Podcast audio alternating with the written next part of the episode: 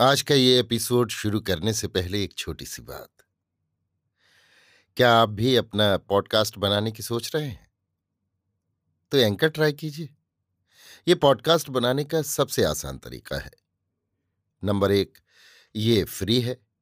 Number दो, इसमें कई सारे ऐसे टूल्स हैं जो आपको अपने फ़ोन और कंप्यूटर पर रिकॉर्ड और एडिट करने की फैसिलिटी देते हैं। नंबर तीन आप अपने पॉडकास्ट को डिस्ट्रीब्यूट भी कर सकते हैं, जिससे इसे स्पॉटिफाई और दूसरे प्लेटफॉर्म पर सुना जा सके।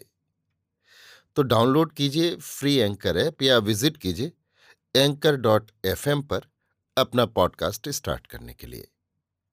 ये तो थी एक छोटी सी जानकारी, और अब शुरू करते हैं एपिसोड का सिलसिला।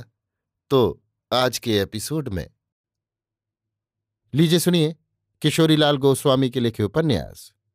खूनी औरत का साथ खून का दूसरा परिच्छेद। आशा का अंकुर मेरी, यानी समीर गोस्वामी की आवाज़ में।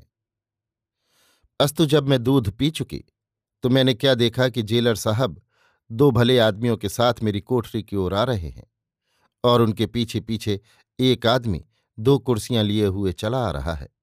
मेरी कोठरी के आगे दालान में वे दोनों कुर्सियाँ डाल दी गईं और जेलर साहब ने मेरी ओर देखकर यों कहा, दुलारी इन दोनों भले आदमियों में से जो काला चोगा पहने और बड़ा सा टोप लगाए हुए है, यही तुम्हारे बैरिस्टर हैं।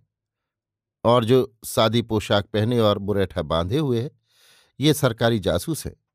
ये लोग जो कुछ तुमसे पूछे, उसका तुम मुनासिब जवाब देना। अभी बारह बजे है और ये दोनों साहब पाँच बजे तक, अर्थात पाँच घंटे तक यहाँ ठहर सकेंगे। बस, जब ये लोग जाने लगेंगे, तब यही आदमी जो कुर्सियाँ लाया है मुझे इत्तला कर देगा और तब मैं आकर इन दोनों साहबों को जेल से बाहर कर दूँगा।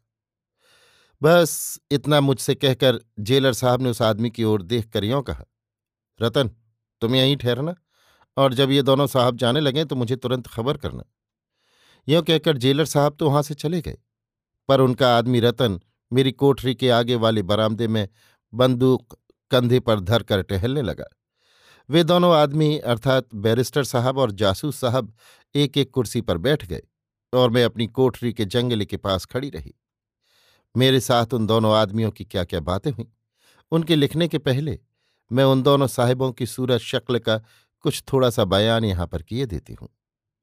काले रंग का चौगा पहने और अंग्रेज़ी टोप लगाए हुए जो बैरिस्टर साहब थे, वे मेरे अंदाज से चौबीस पच्चीस बरस से ज़्यादा उम्र के न होंगे। वे दुबले पतले, खूब गोरे और लंबे कद के बड़े सुंदर जवान थे और अभी तक उन्हें अच्छी तरह मूछे नहीं आई थीं।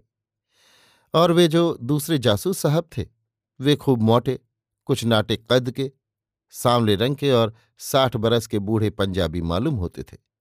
उनकी कानों पर खिंची हुई दाढ़ी और मूछों के बाल बिल्कुल सफ़ेद हो गए थे और उनके मुखड़े के देखने से मन में उनके ऊपर बड़ी श्रद्धा होने लगती थी। जब कहने ही बैठी हूँ, तब कोई भी बात मैं न छिपाऊँगी। और अपनी जीवनी की सारी बातें खोलकर लिख डालूँगी। इससे इसके पढ़ने वाले चाहे मुझे किसी दृष्टि से देखें, पर मैं अपनी जीवनी की किसी बात को भी नहीं छिपाऊँगी। तो मेरे इस कहने का क्या अभिप्राय है? यही कि भाई दयाल सिंह जी को देखकर मेरे मन में उन पर जैसी श्रद्धा हुई थी, वैसे ही बैरिस्टर साहब को देखकर उन पर भक्ति भी हुई थी। वो भक्ति बड़ी पवित्र, बड़ी पक्की और बड़ी हृदय ग्रहणी थी। पर मुझे देखकर उनके मन में कैसे भाव का उदय हुआ था, इसे तो उस समय वे ही जान सकते थे। वे रह रहकर मुझे सिर से पैर तक निरखते, भरपूर नज़र गड़ाकर मेरी ओर देखते और मुँह फेर फेर कर इस तरह ठंडी ठंडी साँसें भरने लगते थे कि उसे मैं भली भांति समझ सकती थी। अस्तु, अब उन बातों को अभी रहने देती हूँ।